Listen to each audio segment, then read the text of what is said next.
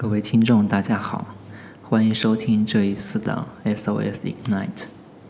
我想聊一下，在一周之前我去盯贝五和贝七的一些感受。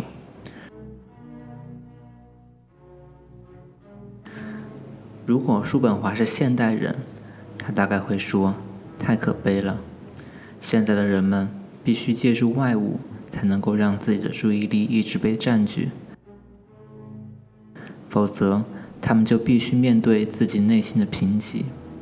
听交响乐是我日常生活中少有的不假他物的时刻，这类似于一个基督徒去教堂礼拜，这就是我面对内心的时刻。而听贝舞的这一次，我很明显的观察到自己内心的不定，日常烦心的几件事总是在脑中萦绕。这未必是件坏事。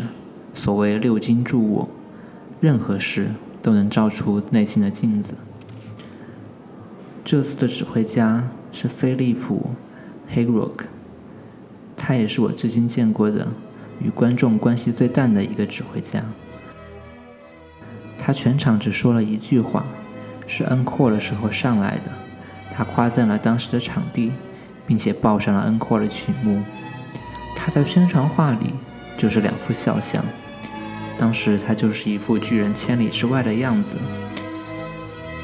所以那晚那样的表现，我丝毫不觉得意外，反倒是结束时，我留下来看他给人签名、与人交流，我没有上前，只是定静地站在那里。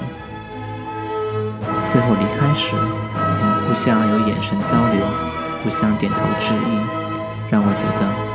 他并不是目中无人，只是怠于说话。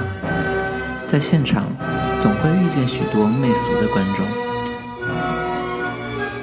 这时候，我会替艺术家们感到不值，虽然也许他们已经习惯了。我真正羡慕的是那些自如得体的观众。想来我既无自无交流的本事，也没有上前告诉指挥家我喜欢你的指挥这样的勇气。前者当然需要知识的积累，可是后者需要不断挑战自己。以前与赫赫去听听人念诗的时候，他理所当然的上前找到原诗人，那一刻简直光彩照人。另外有一次，我们去听萧玄，他结束的时候说：“我真想杀死他。”这种心情类似于枪杀中雷龙的人吧。偶像是对于理想人生的剧透，杀死偶像就是出于对遥不可及的绝望。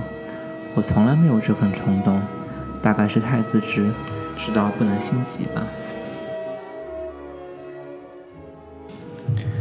这支乐团的一大特点是他们精于18世纪中期到20世纪早期的音乐，并且乐器都是用作曲家所属的时代的原版。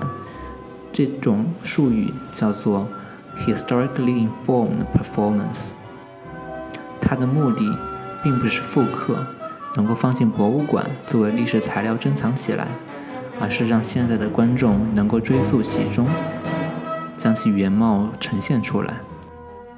也许是归于 HIP，这场的第二乐章与我能找到的任何一份数字拷贝都很不同。我想这辈子大概也就这一次了吧。贝七刚出来的时候，被当时的观众喜爱至极。接下来的几个月里，连续演了三次。每次演完的时候，人们都会要求乐团把第二乐章再来一次。后来，他也成为了像国王的演讲《神秘代码》中的配乐。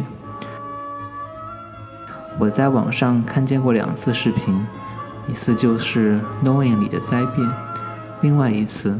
就是配上星系旋转的画面，有许多人在下面评论说：“这一乐章让我相信造物主不再存在。”在我看来，这是贝多芬的天才之作。通过最为简洁的材料，缓缓酝酿，回环往复，一层一层的勾勒出无比的庄严和宏大。这也是他中期最后的代表作了。一八零一年，他失去了百分之六十的听力；一八一六年完全失聪。而他写《贝七》的时候是一八一二年，其中的困苦滋味难以想象。我能想说的就是伟大。